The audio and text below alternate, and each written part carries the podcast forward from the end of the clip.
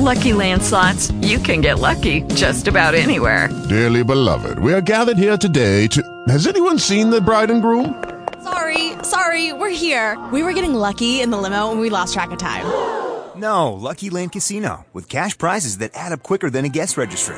In that case, I pronounce you lucky. Play for free at LuckyLandSlots.com. Daily bonuses are waiting. No purchase necessary. Void where prohibited by law. 18 plus. Terms and conditions apply. See website for details.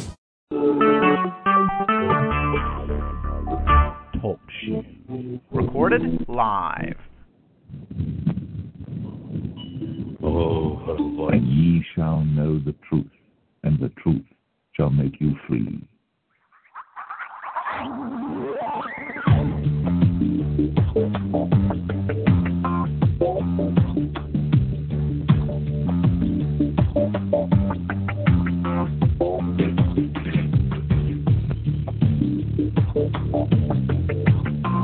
Truth is the new thing. What is it is? It's a hit all. Brother Joe, Brother Paul. Everything is open for deception. As long as it all leads back to the truth.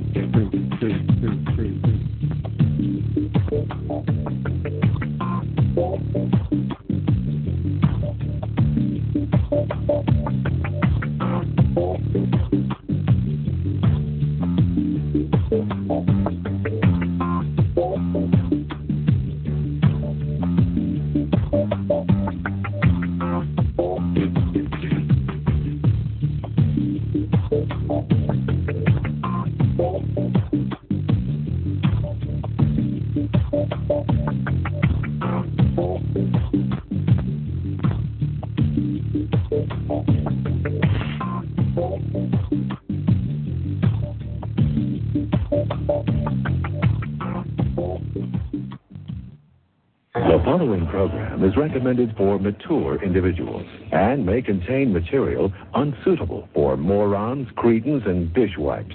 If you are a moron or a member of the PTL club, please turn off your radio because we don't need any more stupid, narrow-minded, pencil-neck geeks who wouldn't know the First Amendment if it came up and bit them on the butt. Thank you. Welcome to Truth is the New Hate, January 4th, 2016. Paul, how are you? I'm alive in the new year. You get down that chimney in good shape or what? Yeah, man. I'm still, like I said, I'm still alive and kicking. Oh, that's great. How about you? Oh, well, you know, last Monday we had a terrible, terrible ice storm. Car broke down in it. I had to skate back. And then I was in here, and then the electricity went off, and I was in here in the dark. And, you know, the emergency team that I put together a couple of years ago came driving by, figured I better check on the old man, and dragged me into the car to go on a few rounds with him. And it was just horrible, terrible out there, man, you know what I mean? And, you know, we had to take this older couple because, you know, The house got cold and stuff, and took him to the Kiwanis Club, which is the basement of a Presbyterian church there.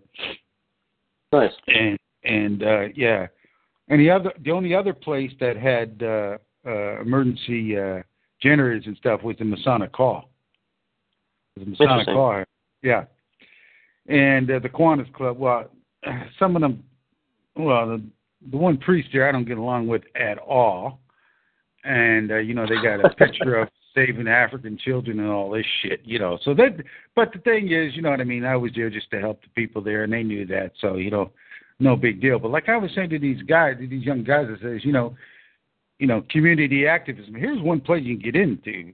You know, you got your JVCs, you got your Kiwanis, you know, you got all these big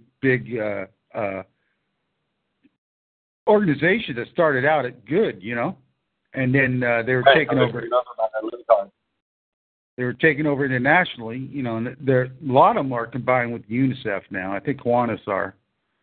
But, you know, they used to have campgrounds and all that kind of stuff. which I believe was at Cake Campgrounds or something. Now, I don't think they're ever controlled by the Kiwanis Club, but they were associated with them. And they used to take people there camping and, you know, stuff like that. And used to have a thing called the Fresh Air Fund. I had to go there one summer there. And we, believe it or not, we had a friggin' riot there. Why? In the middle of nowhere, and you know. Anyway, that's what happened. So, meanwhile, you know, there's a lot going on. I mean, there is a lot to talk about. I'm just quickly go over the presidential thing here. You know, you got I think what was it the first? You got your cock at the first. Iowa caucus comes up, and I think the Republicans and Democrats at the same time. So you've got Bill Clinton there, and you've got Trump there. He's putting ads out. Now, Hillary put out this thing about Trump being used by terrorist recruiting and all this kind of stuff. Well, when she said it, there was no such thing. Now, all of a sudden, there's one out there. Okay, so she's crowing about that bullshit, right? But they got another one out there, and they're talking about the leadership of America, and they go through Obama, and I forget what they said about him. And then they had Bush, okay, and then pops up Bill Clinton, and all they said was degenerate.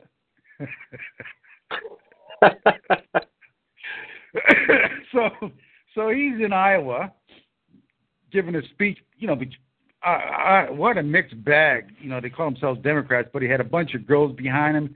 He's talking about how he was married with Hillary for 43 years and what a great person she was. And, you know, she could have wrote her ticket to any law firm she wanted, but she wanted to go help the poor and all this kind of shit there. And oh, God.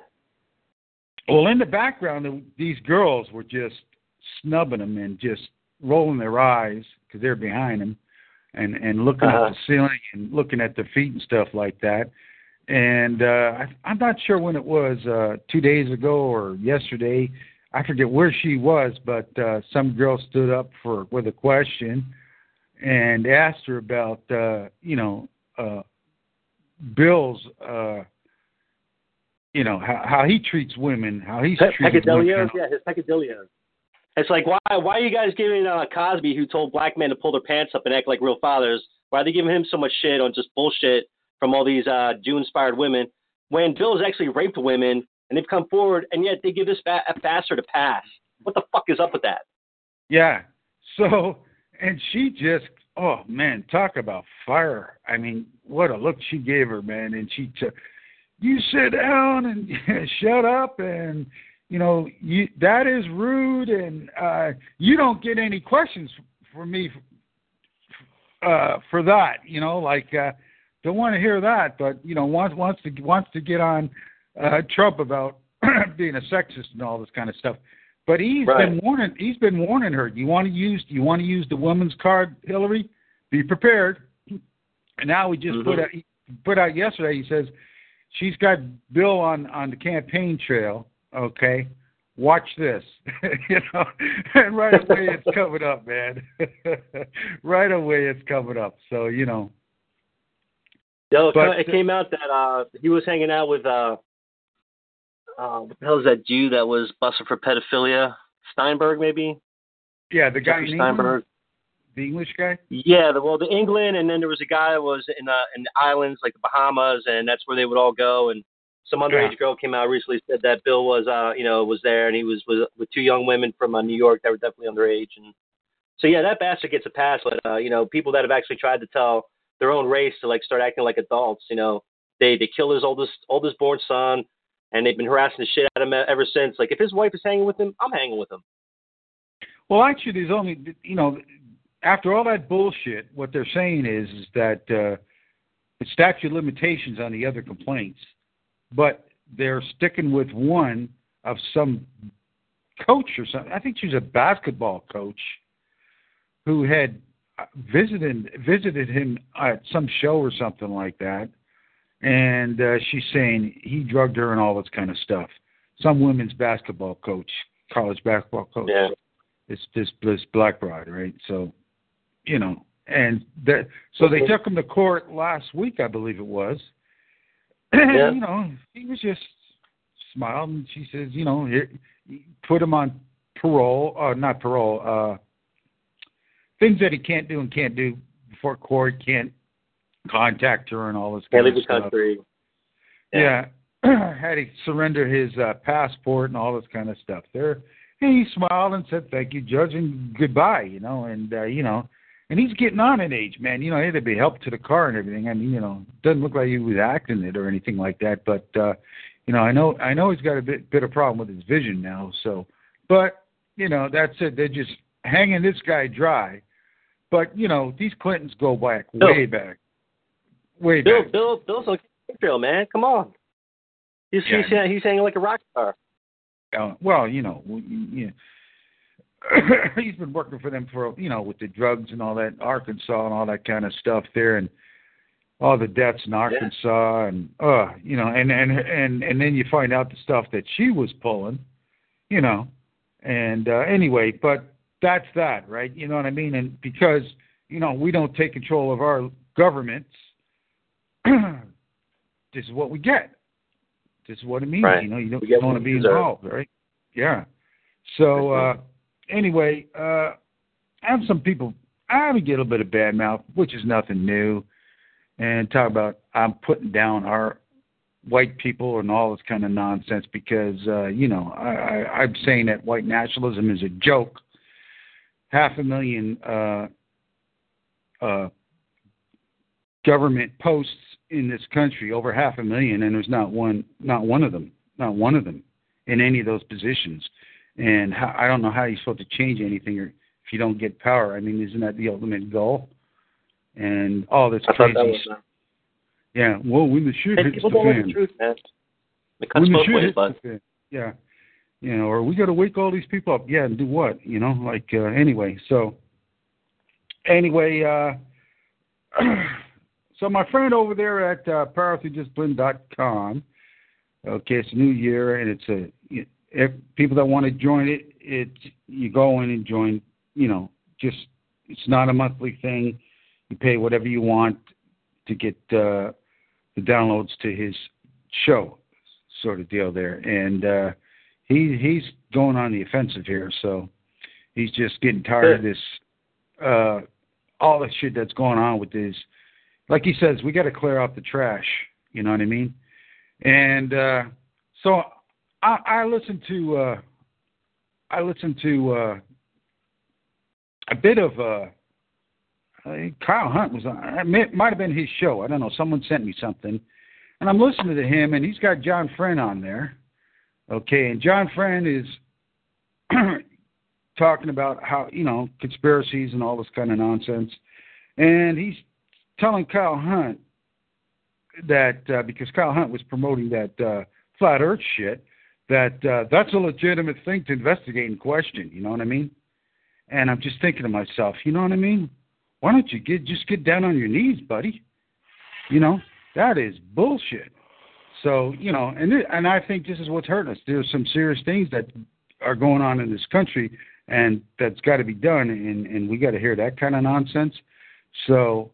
and still going on about, I don't know, over 1,000 years ago, some Saxons got their heads chopped off as if he was there and feels all their pain and all this kind of nonsense. And I don't know, just these guys are going way off the wall, man, way off the wall. So I don't know. And it's always, and you got to do your own research. As if people are busy, people got enough time for that nonsense, you know what I mean? You know, they want solutions. They want solutions. And so anyway, so, you know, we give them solutions, and, you know, and all I hear from everybody, all I hear from all these places, anything I ever watches, and the media does this to us, and the media does that to us. You know what I mean? Last time I talked to John was in November down in D.C., man, and he's very aware of we need our own media, man. So he's very much on board with that. Well, yeah, he figures he's going to sell T-shirts and mugs and to continue his important work and all this kind of stuff there. So you can pay $75 for a lifetime or some kind of nonsense like this. He contacted me, and I just, he said, what do I think? I said, it's amateurish. And I showed him our plan. I said, here's what you got to do. You know what I mean? You got to get true professionals in there, man. You got to get a first class. If you're going to compete, you got to compete. It's as simple as that. Oh, well, you know, we can never do this. That's pie in the sky. Well, no, that's what you got to do. Forget about it. Yeah, it's a lofty thing to go for, to go after and all. But that's what you have to do if you're going to compete. It's as simple as that. So anyway, there's a lot of stuff going on. Trump has come out and just said Obama and Hillary created ISIS. I mean, they just... I know, I love that, dude. That's great. They just cannot shut this guy off at all. So... Dr. John, let us discuss solutions. Dr. John, I'm going to give you a link to a solution because I'm going to be actually talking about something else tonight. But let me get the link here. Just give me a second there, Paul. Anything you want to discuss, just take. Oh yeah, another thing is you see the new Texas governor there, Abbott. He's got a picture of him with a gun pointed and saying, "Obama, come take the guns." Oh, nice, man. Yeah. Well, I know that Abbott just signed the bill that allowed for open carry for everybody. I mean, it was already legal, really, but I mean, it's like now people are practicing it, which is good.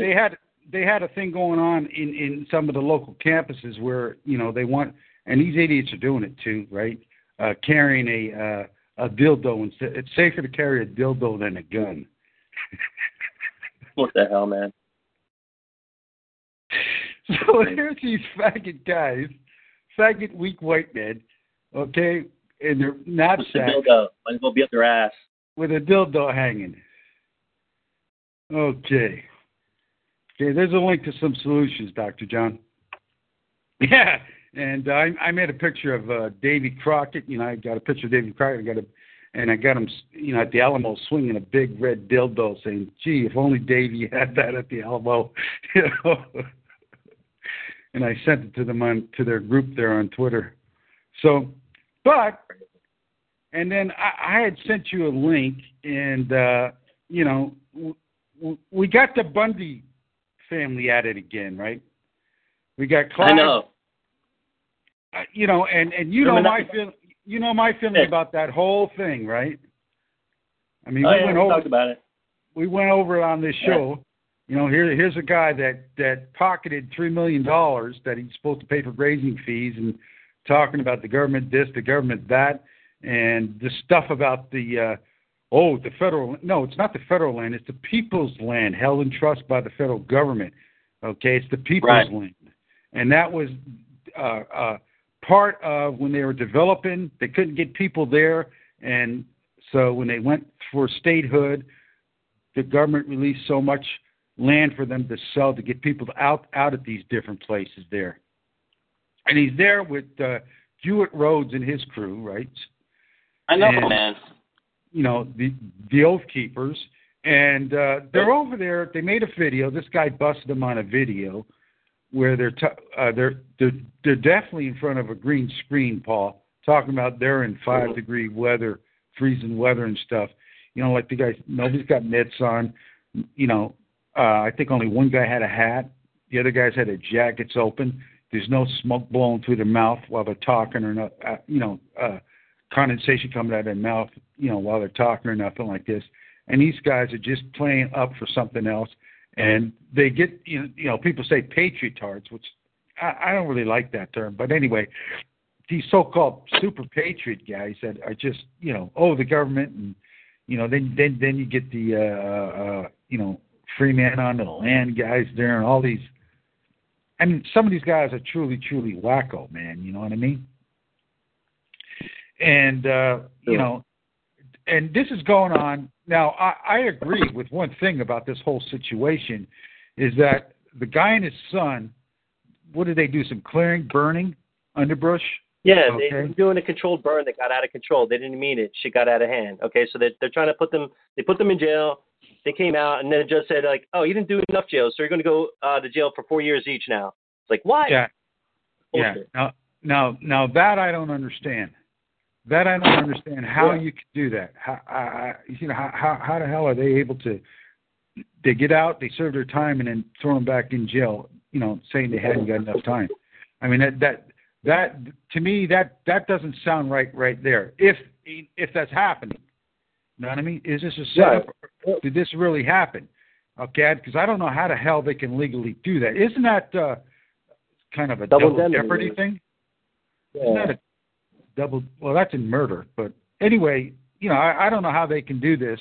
Okay, but the thing is, now I'm not a fan of George Bush, but you know, he is the guy that was saying a long time ago, was it 2003, thinning some of the forest and getting the underbrush out so the other trees can grow, and he got the Sierra Club put in a federal suit that stopped that. Okay? So, really, so the federal courts handcuffed the government from doing this, and now these guys are doing it. So, you know what I mean? Like, how the hell has this worked out? So they're doing... The other thing I heard about the property is there's a bunch of minerals and uranium underneath of it, so it seems to be from the government end that they want what's underneath, like they usually do. Well, yeah, I mean, that's right. That's how the land is split up. You got forestry, you've got BLM, you've got parks, and they're each responsible for certain aspect of it, and one of them is minerals, because now before what happened when people used to go into these lands, they used to just mine them and cut them and log them and all this kind of stuff there, and they were getting ruined. They're getting ruined because they're doing that. You know, I forget what you call it. What they do with water, you know, spraying a lot of water, hydro mining or whatever the hell it was. Fracking. No. This is we're talking about in the 1860s, 80s, and stuff like that. Before the 19th century. And that was when the first Roosevelt, him and McKinley, started taking certain parts of it and making parks and putting them under more federal control. They were under pressure groups from environmentalist groups to start looking after the properties and start straightening this mess out. They're having forest fires all over the place.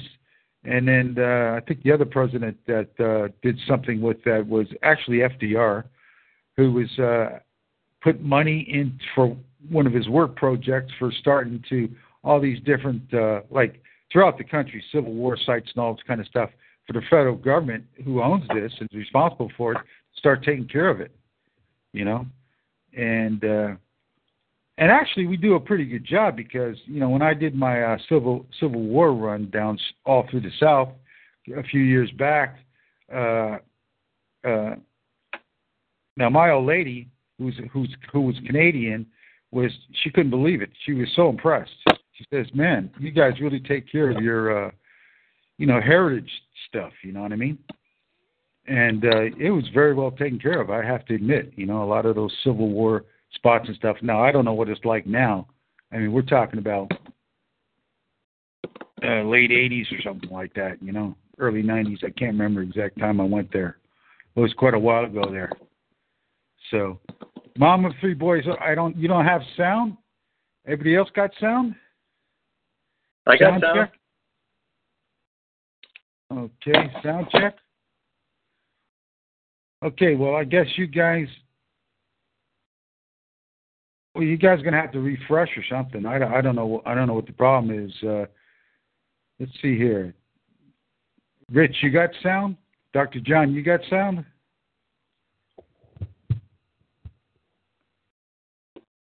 Okay. And I hear nothing from them.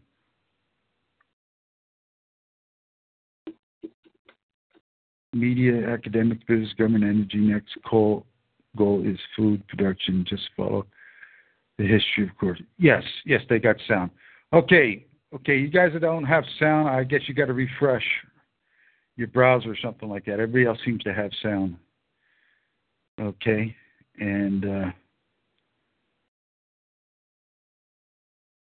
somebody wants to be unmuted. Who's ever muted? I'm not going to unmute the guests and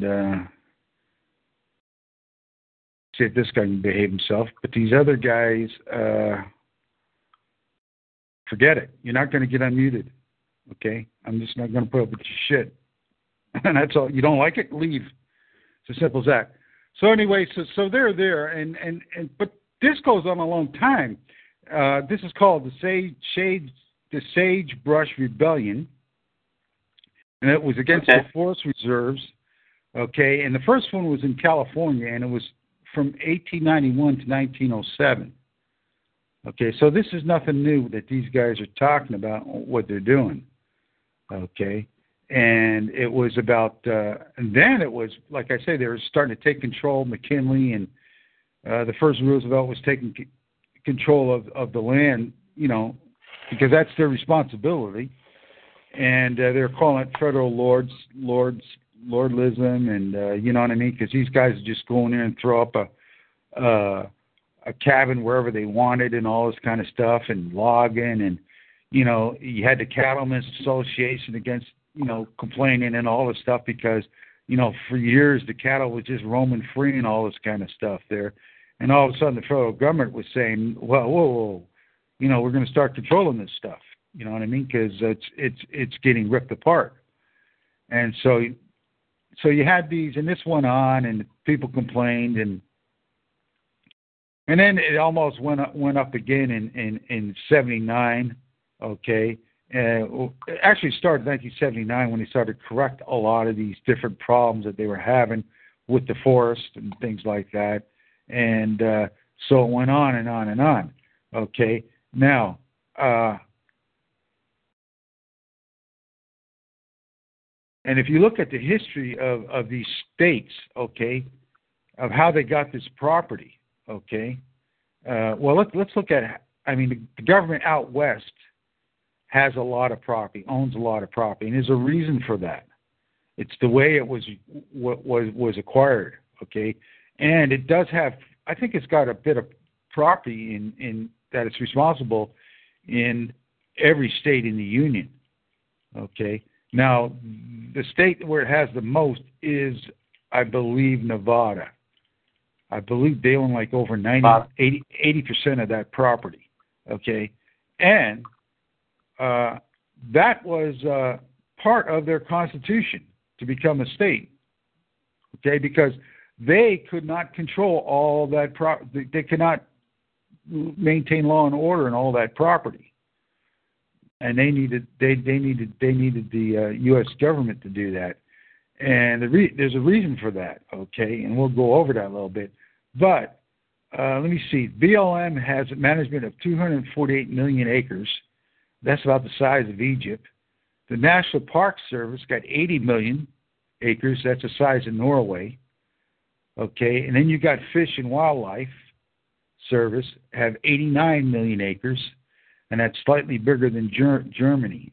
Okay, and then you've got Department of Agriculture. No, I don't agree with that one. Them and then Department of Defense. They have another 20 million acres, which is about the size, they say it's a bit larger than the Czech Republic. And that's training bases and grounds and all, you know, whatever they got all over the place. So 47% of 11 Western states is federally owned. Okay. Now, by contrast, the federal government owns 4% of the other states. So the concentration is there in the West. And a lot of it, like I say, is how we got the land, okay? And some of it came from the Louisiana Purchase, okay? And then, that Napoleon sold to them, I forget, in early 1800s. And you had a lot of boundary disputes because, remember, Spain owned a lot of land. You know, Mexico wasn't a country then. It was all owned by Spain, and it went all the way up Texas, all the way up the coast where we now got Oregon and Washington State. And then you had the British that came down. I think the British had a bit of Washington State. And then you had cross claims, okay, where they claimed part of Louisiana, the Spanish and the French. The British were claiming parts of Oregon and parts of the Northwest, okay. So they had all these kinds of disputes between these three countries. Plus, you had the Russians in there, okay. They claimed part of down to California, okay. They basically set themselves up where the rich fur trading was and all this kind of stuff, and they had a monopoly there. And then the Britain came in with what was the name? I forget the name of their company, big company. And then you had John Astor of the Astor Fortune. That's how he started. We're talking about the British East and Dutch East India companies, man? No, it's the Hudson Bay Company. Okay. The Hudson Bay Company, we're right across from the mouth of Baffin Bay, all the way across that Canada. What's Canada now? Okay, they went all across there, and then John Astor went up there and actually started a fort, one of the early forts up there, and that was that. That's where the guy trappers went out and everything else like that, and that's what started him off to his fortune. And then when that ended, he got into real estate in New York, and that started the Astor Fortune. Okay. And he was murdered above the Titanic. Yeah. Yeah. Well, there was quite a few of them, right? So you had Colorado was very interesting, and that was purchased in the Louisiana Purchase. Then you had the Oregon boundary, okay. Then you had the dispute there with the Spanish. Then when the Spanish, they finally settled with the Spanish, and the Spanish were having all kinds of different wars. They were fighting Napoleon, and then you had the Mexico became a country. And then you had a lot of disputes with them, and then you had the separation of Texas, which they never, at the time, they lost and agreed to, but then they still didn't recognize Texas as being independent. So, they made an agreement up to the 47th parallel north and 100 Mediterranean to the west, and which came right on the other side of Louisiana.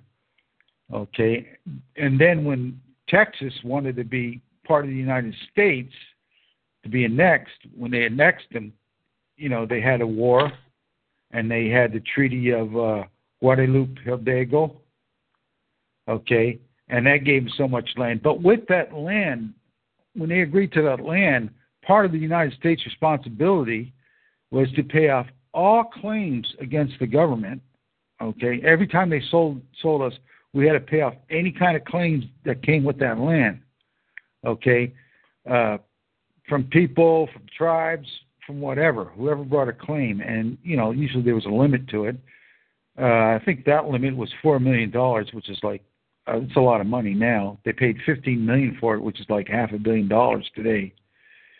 And part of the deal was that they had to keep the Apache and the Comanche and the Sioux and all these different tribes from raiding Mexico and raiding Mexican cattle and horses, and to return the property. That's how the army got out there so big, is they had to keep this up. And when they didn't, Mexico would put a monetary claim against them. So these claims were getting so huge because of all these raiding that these Indians did, okay, you know, because that's basically what they did, okay. You know, the Comanche means enemy, came down from the north, okay, and wiped out a few tribes and took over their land, and then they went after the Apache, and the Apache are pretty tough guys, and the Apache So it forced Apache to go even more south, where they basically were on both sides of the border, okay? And that's all they did was raid, okay?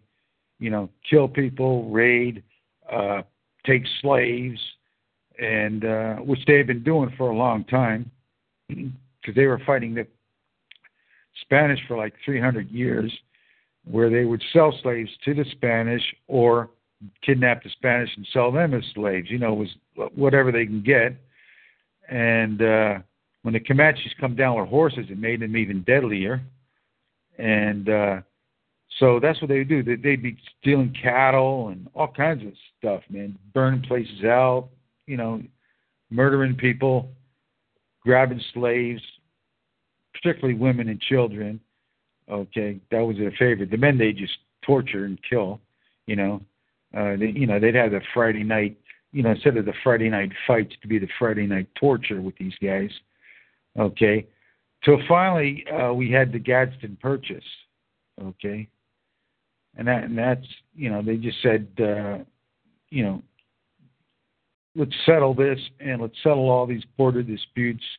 And that was done by James Gadsden, who was a senator, okay? And that came about in 1854. Now, it's very, very interesting here with this Gadsden. He was involved with the South and Pacific Coast Rail, okay, out of the South, because he wanted the South to diversify, and he wanted to build a Southern rail connection that went up north and went out to California and to be one of the main rail hubs out west. And but he was shot in the back by the Southern, 4%ers, eh? The big plantation holders. You know, they wanted no part of that. They just wanted to push more people into the new territories, you know, to make them slaveholding. So this was causing a lot of problems, okay? Franklin Pierce was the president at the time. Meanwhile, because what they were doing was they were getting filibusters, okay, you know, the, what do they call it, the Golden Circle guys, when they wanted to, they wanted Franklin to buy Mexico, and when he didn't, well, he asked Spain. Spain said no. These guys wanted to go invade it, and he had to stop them. They went down, they went to Mexico, was having a civil war. They went and they got in with a few of the warlords there that if they win, they would get certain properties and all this kind of stuff. They went and took over Nicaragua. That's how we got down to Nicaragua. Okay, and a lot of this was strongly influenced by the Secretary of War. Who was the Secretary of the War at the time? Jefferson Davis. You know? Interesting. Yeah, very interesting. A lot of these names start to pop up there, you know. Stephen Douglas, you know, he wanted a lot of these land grants and all this kind of stuff there. And what they would do was they had, and when the government wouldn't go along with them, okay, that's, remember, they tried it, South Carolina. Gadsden was from South Carolina, okay, he was with J.C. Calhoun and all those guys. First they tried the nullification trick. Then three times, okay, they try to succeed. The third time is when they got these other clowns to go along with them, okay? And this was what it was all about. And that was after the government started really clamping down on these guys that they were going to lose their citizenship when they were involved in any of this filibustering. Okay, and that's when the Golden Circle became what they called the fire breathers and got into the militias, okay, and we're drumming up, you know, the separation and all this kind of nonsense. These are the guys that did it, okay? And if you look at a lot of these separations, okay, if you said, no, I want to stay with the union or anything like that, they'd just take your ass out and hang you. And you had sections of different counties and different states that actually succeeded from the damn state, like Arkansas, Virginia tore in half. North Carolina almost broke in half. Northern Alabama almost left him. As a matter of fact, Northern Alabama sent a famous from Northern Alabama. They hated those planters so much. Okay, 200,000 Southerners fought for the Union, and they are what you call Jacksonian farmers. Okay, because what Lincoln wanted to do, well, this is what they've been trying to do for years, but these guys have been, playing all these bad games with them, with the railroads. Okay, they wanted a railroad through, they made an agreement with Mexico to make a railway down by Veracruz, okay, to the other side, and which they someone finally did put a railroad there, and they got exclusive mail contract from the government, so they can just, right from any of those big ports from the Gulf Coast, you go to Veracruz. That's why Marines are always there, right? It's a very important area. Whenever when they future later problems with Mexico, okay, and the train and different goods and stuff like that would go across, and they'd get on boats and from there go to the coast, or goods coming down from the coast would go that way, until they had that transcontinental railway up. Okay, now they wanted to try and put a canal, some kind of canal in there, but they said it was no way to do it. And then was it the French? The French was starting to on what eventually became the Panama Canal. What was it? The French and the British went broke there before Roosevelt got in there. So that was going on. That was the most feasible place to do it. So I mean that's what finally happened, was it went there. But this railroad is still very important, and now it's got a line that goes all the way up to Mexico City. I think it's 350 miles or something like that. Still a very important rail line there, and that came out of that deal, okay. And at that time, that was when they were getting along very well with Mexico.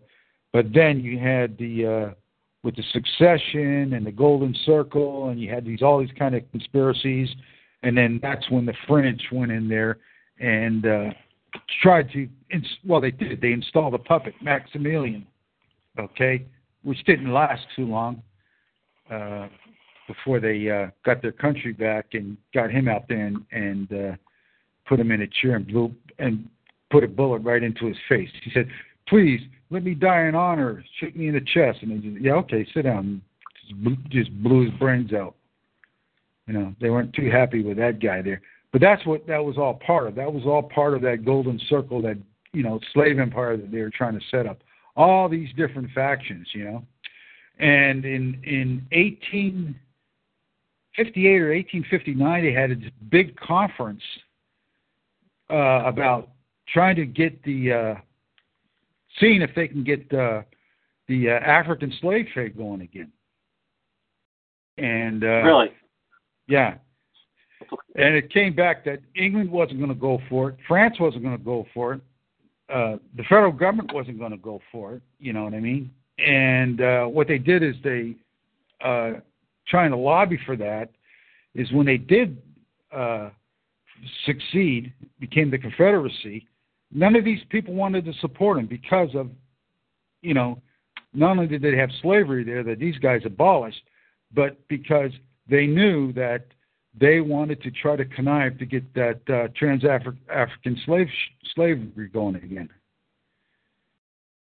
So, and all these players are in there, you know what I mean? All these players are in there. Right from that... Yeah, right. They're into the Gadsden, getting the land. They thought they were setting everything up, but slowly but surely, as new, at first they were bringing in, you bring in a free state and you bring in a slave state, right? Then it was let the people decide, and that's where you had all the big problems out there with what was it?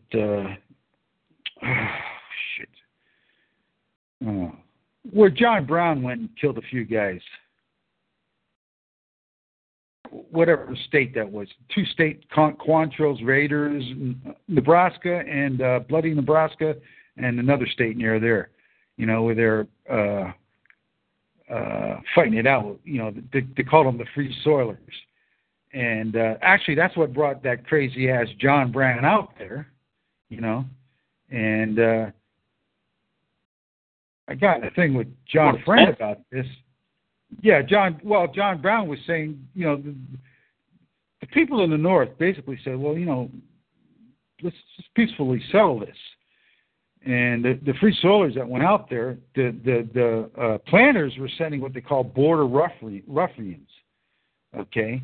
They were organizing, well, paying these guys off to go in. They took over towns. They would scare people off the land and everything because they wanted, you know, more people, more guys pro-slavery in there to make it a slave state when they got a chance to decide what they wanted it to be. And John Brown was like, basically call them the free soilers, a bunch of pussies because they weren't fighting back. So he goes out there with his sons, this crazy bastard, right? Well, he gets out there, and these guys, what they would do is they would target certain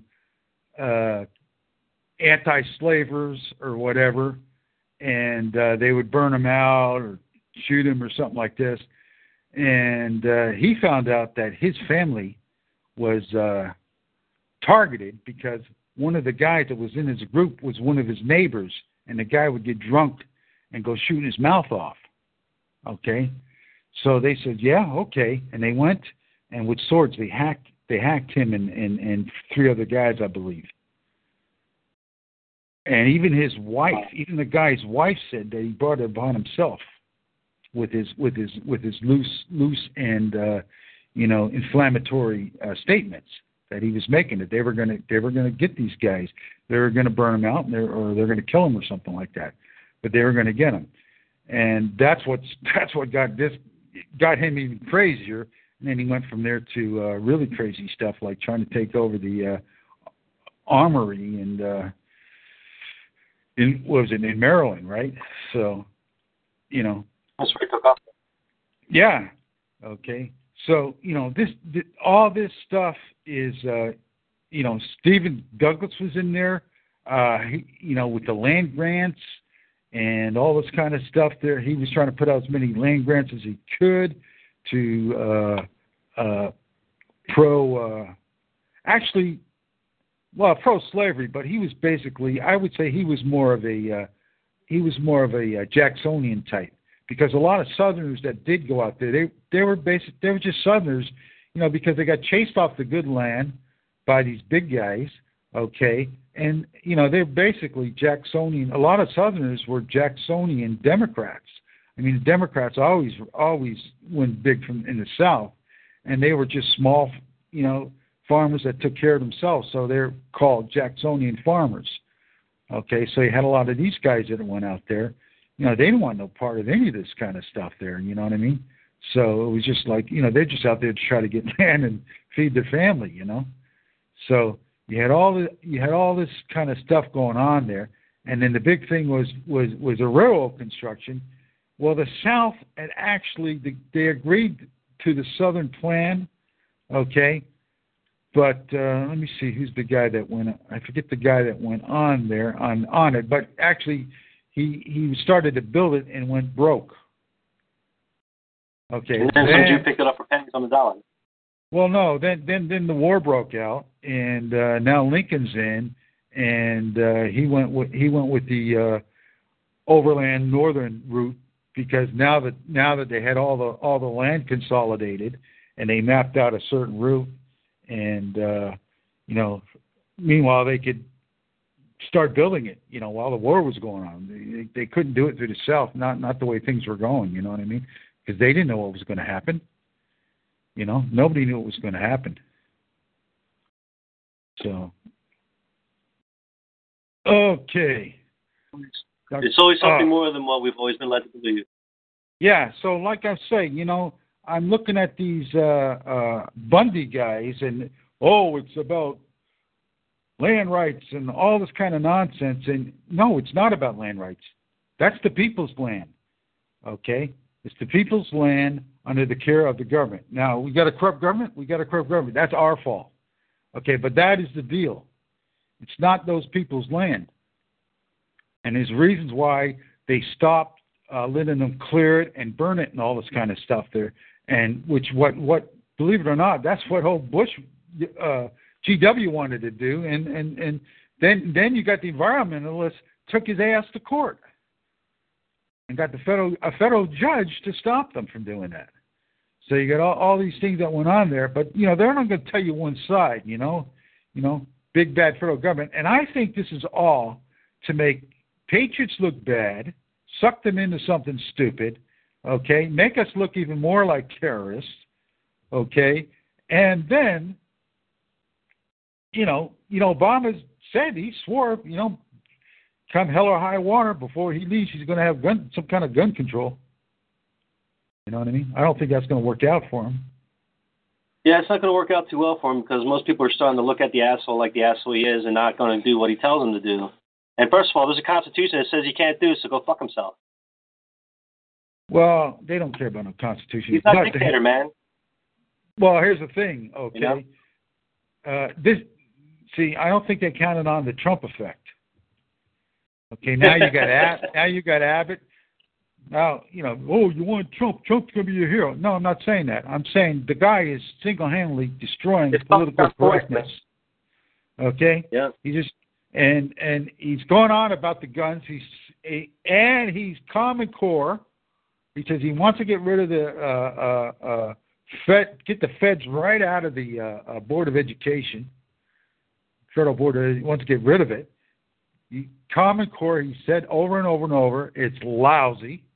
Okay, and that and Bush, Jeb Bush supports it. Okay, now we've been having that fight in our state, and Chris, he's promised to get rid of it.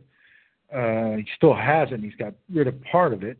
Okay, but that was used as he basically used it as a tactic for fighting the unions.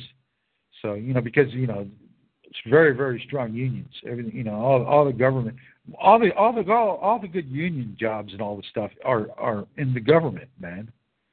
That's where all the big unions are. That, you know, where's the unions of yesterday? Yeah, they're in federal, you know, public sector jobs. They're in the public sector. That's the biggest unions, you know, which should be illegal. So. Right. Anyway, it's amazing that they're not, man. White Anarchar Radio. Let me see what he has to say here. Okay, White Anarch Radio? Yes, Damon. Actually, I have Hate Speech Radio now here on Talk Shit. I was good day, man. Hey, I was on the show, I don't know, a month ago or something.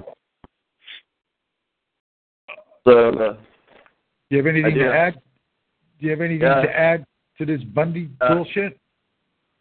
No, I'm all about trying to get results and progress too. So, just today I started a new project. You know, I had the idea before, but I changed the name of it and trying to make it more, you know. Suitable for anybody's purpose, I guess. But I'm starting up like a website for White Homeowners Association. So I got the site whitehomeownersassociation.weebly.com, and it's a forum, so anybody can go on there. And I segmented it by time zone. So how's this supposed to work? Because usually home associations are in certain areas. It's usually a community thing. So I don't understand how this is going to work. And I'll tell you right now, I wouldn't go white. I would go European. Yeah, that's on there too. Yeah. So, you know, I try to keep all bases on there. But so, you know what I mean? How is something going to... You got a guy in California and a guy in New Jersey. I mean, they're in different states, different county laws, different. What is the benefit to them? Well, It's the closest terminology that I could find, before I was calling a housing, stuff, But, that's the closest terminology is a homeowners association, but it's more likely just, to start out because everything has to start by grassroots. You're not going to start out. I understand that, but what would be the benefit? Like, what benefits are you? Is there a benefit to someone? It's meant to be a housing network. So, like a homeowner, of course, would set the rules of their own house and the required resident criteria. Oh, so you're basically talking about a renter's thing. Yeah, but, it's with like-minded people, instead of okay, so basically it's a renter's guide. So people that are renting out part of their property. Is that what it is? You could say that, but I mean, Well, I mean, if I'm not going to... What rules will I have to make to your association in my own home? I don't understand how I'd get a benefit out of that. Well, it's not that official, as you could say. It's just meant to be a site with a catchy name where people like matchmaker up with people that they want to roommate with, but it's in owned homes. That's what I mean. So it's like a renter's guide, so like a renter type thing.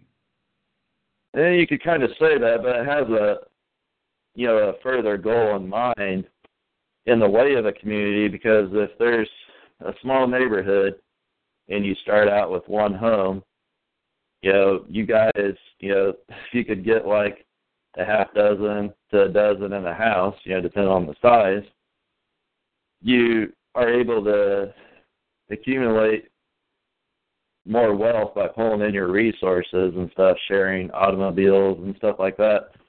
So as soon as a house goes up for sale, down the street or next door, you buy it, and then you expand that way. Okay, I got you. Okay. Mm-hmm. Okay, so... let me answer some of this stuff here. Natural resources in Oregon to maybe pay off China. I don't know about that, Festy. China needs us. We don't need China. Right. China needs us. Oh, China's not going to take your dollar. Yeah, well, fuck you. You know what, China? Get the fuck out of here. We don't want your shit. We'll go to India. Who wants the largest fucking market? You got to take our dollar. That's how that works. China needs us. Amen. Now, China is in real problems because they got a real bad...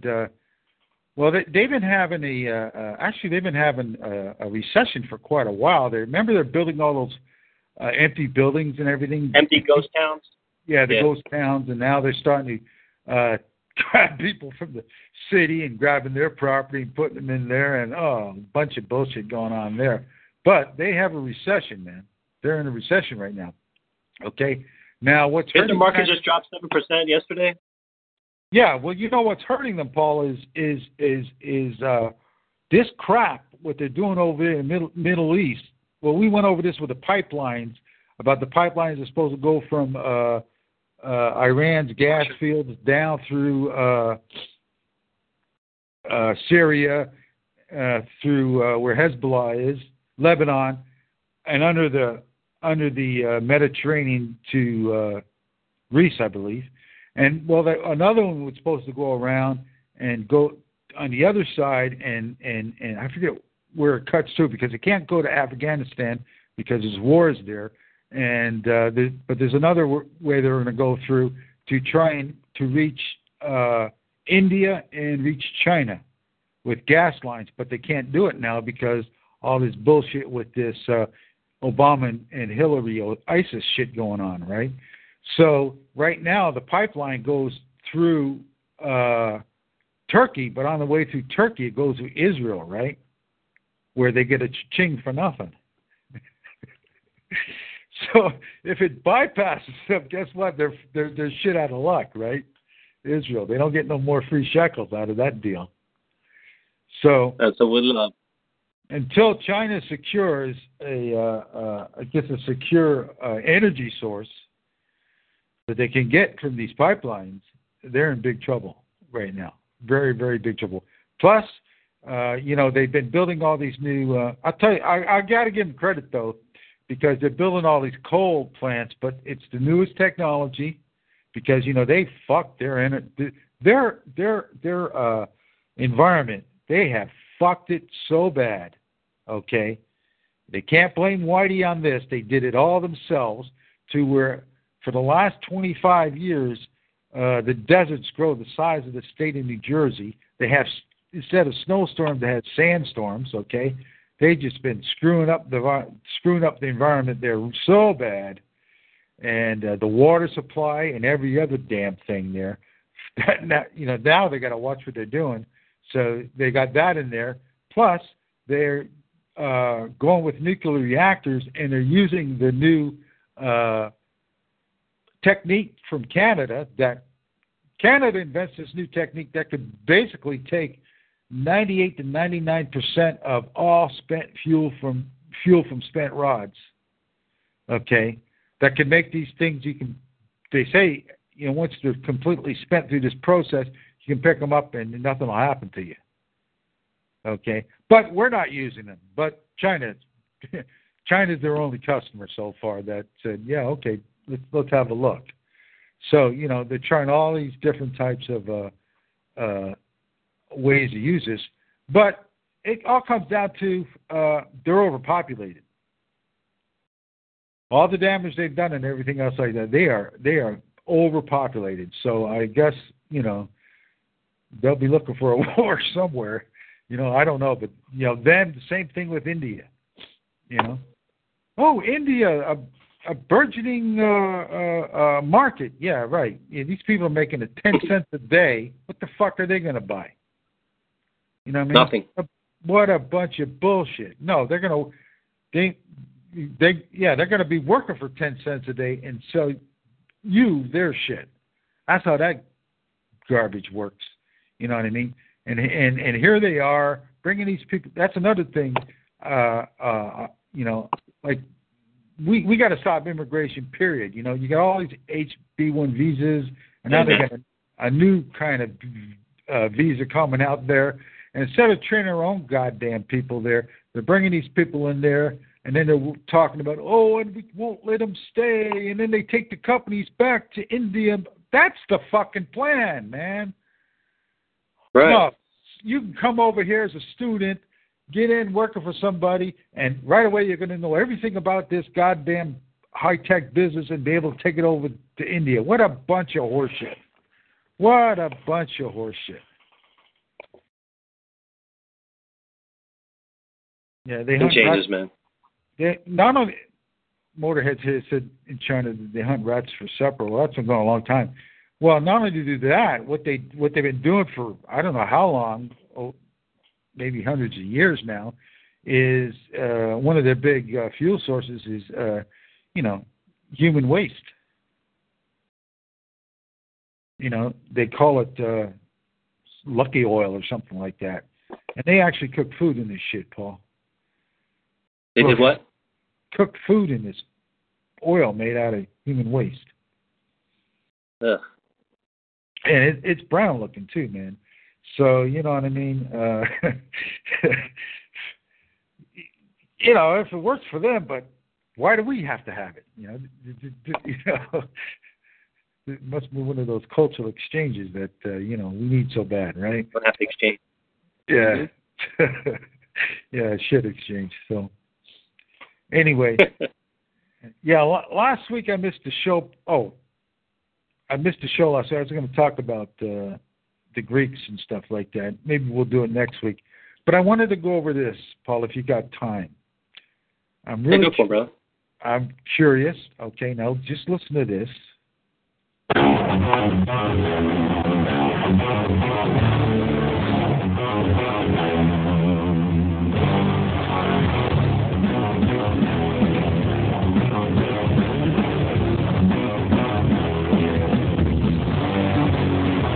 I think we got just about enough.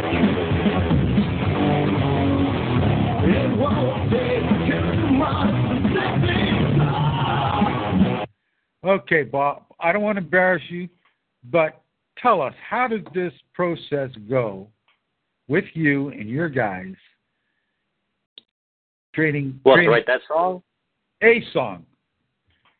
The music, the lyrics, do you do it like your buddy over there from the Grand Funk Railroad, wake up in the middle of the night and with words, with phrases, does a tune come? How do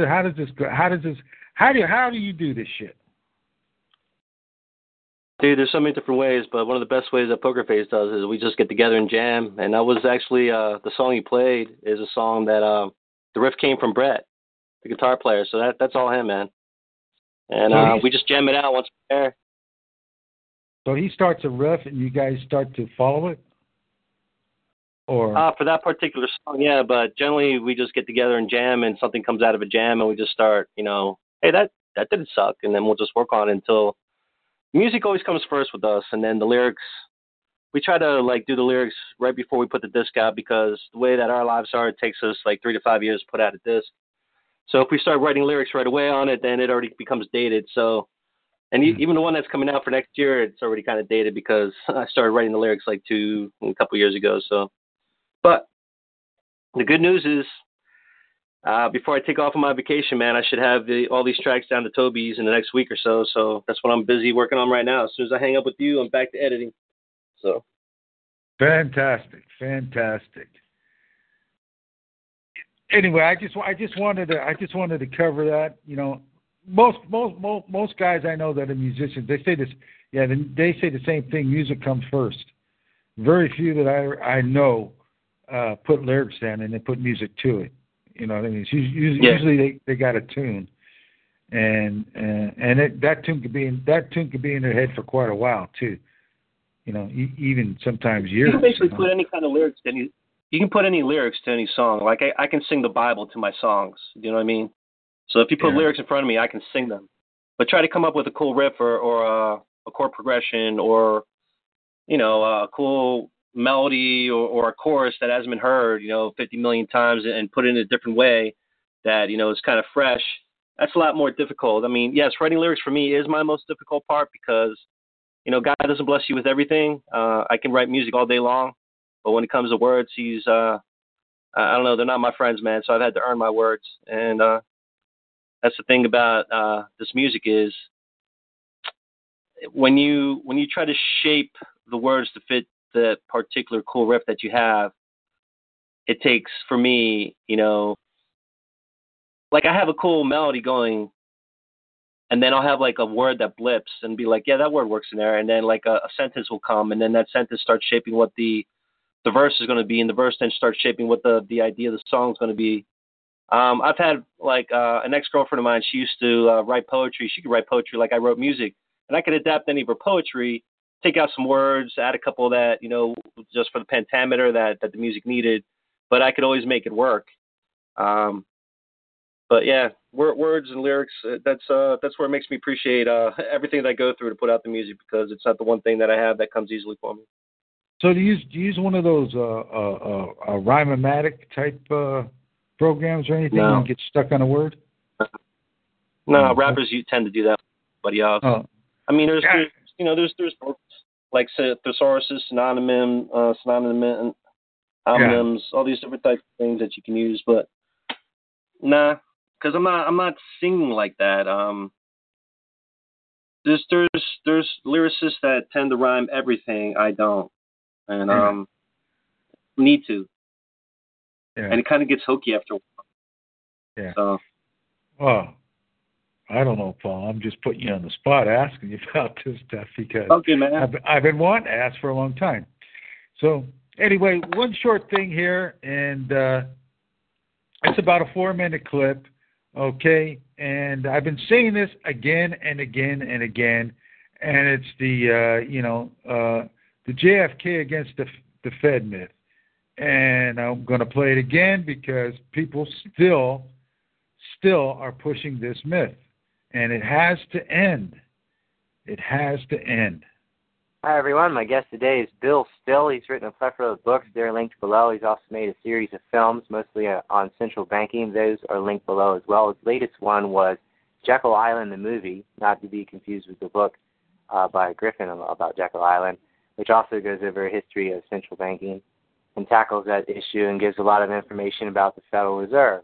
But today, being the 50th anniversary of the John Kennedy assassination, I'd like to have Mr. Still on because he made a few reports on what's called the Still Report, which are up on YouTube. You can see them three, where he talked about the Kennedys and the Federal Reserve, because there is a myth going around the interwebs that claims that Kennedy was trying to end the Federal Reserve or was fighting with the Federal Reserve, and he had this executive order out which would have done that, and he was killed before it was passed.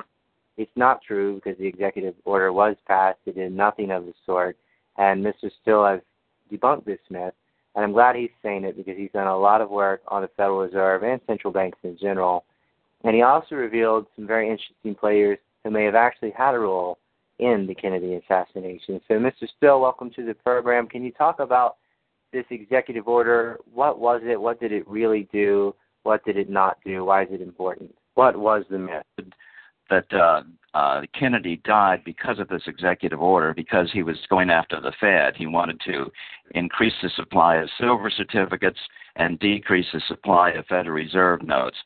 And, that sounded like an interesting theory to me. And so when I first heard it and started investigating it, my bias was to try to prove it was correct. But, in fact, I proved that it was incorrect. And this was back in the days of when I was doing the research on the Money Masters, and that would have been autumn of 1995. And that was before the World Wide Web, the Internet and all that. And so we actually had to do research, heaven forbid, in the Library of Congress. And it took us 3 days to find this executive order. They just weren't that easy to find back in those days. And so when we found the executive order, lo and behold, it didn't say anything like the Jim Mars version. It very, very simply, the price of silver was going up. It was exceeding $1 an ounce. Therefore, you could hardly have a silver certificate, which supposedly was convertible $1 of paper to $1 of silver. So they were phasing silver certificates out, not increasing them. And Kennedy was basically an internationalist, and so he absolutely would not have done anything against the Fed. So this was complete bunk, and as you know, I'm sure, as you go through and looking into subjects in depth, there are plenty of people out there who just try to make a quick buck from putting the most sensational spin possible on any topic. And those of us who, value our reputations long term have to swim through this sea of garbage to, try to be sure that what we're saying is the truth. And so it's a very time-consuming process, and there's really not much money in it, but if you want to value your reputation long-term, you have to do it. And so that's what we did, and we found out that it didn't have anything to add to the Federal Reserve topic whatsoever. And so, but I didn't include it in did I include it in the Money Masters? No, I don't even remember. But in any case, it keeps popping up every single time I go somewhere and give a talk. Somebody will raise their hand and say, yeah, but Kennedy died because of his opposition to the Fed, and I have to go and tell this story. So finally now, with the advent of YouTube, and I can put these little YouTubes up, get the story straight, and YouTube is forever. It's a very, I say it's the most powerful political force in the universe at this point in time, and people just don't appreciate it. There you go. And that's what they say. Truth is the new hate. I want to know what the truth is. And Amen, brother. I believed that for a long time, Paul. You know what I mean? Till I finally started reading about it, Actually looked at it. Like, what is this all about? It's like everything else, Oh, you put down this. No, I want to know the truth, okay? If it's good or bad, it doesn't matter to me. I'm still proud of my heritage, the good and the bad. I mean, nobody's perfect, okay, and that's all there is to it. But I'm not going to flower it off with a bunch of lies and all this kind of nonsense. That's ridiculous. So anyway, that's it for tonight. Everybody, thank you for showing up. And Paul, take it easy. Let me know before you go. And I will, brother. And to everybody else, good night. God bless. And here's this little, we'll finish out this little song here by this orchestra called Poker Face.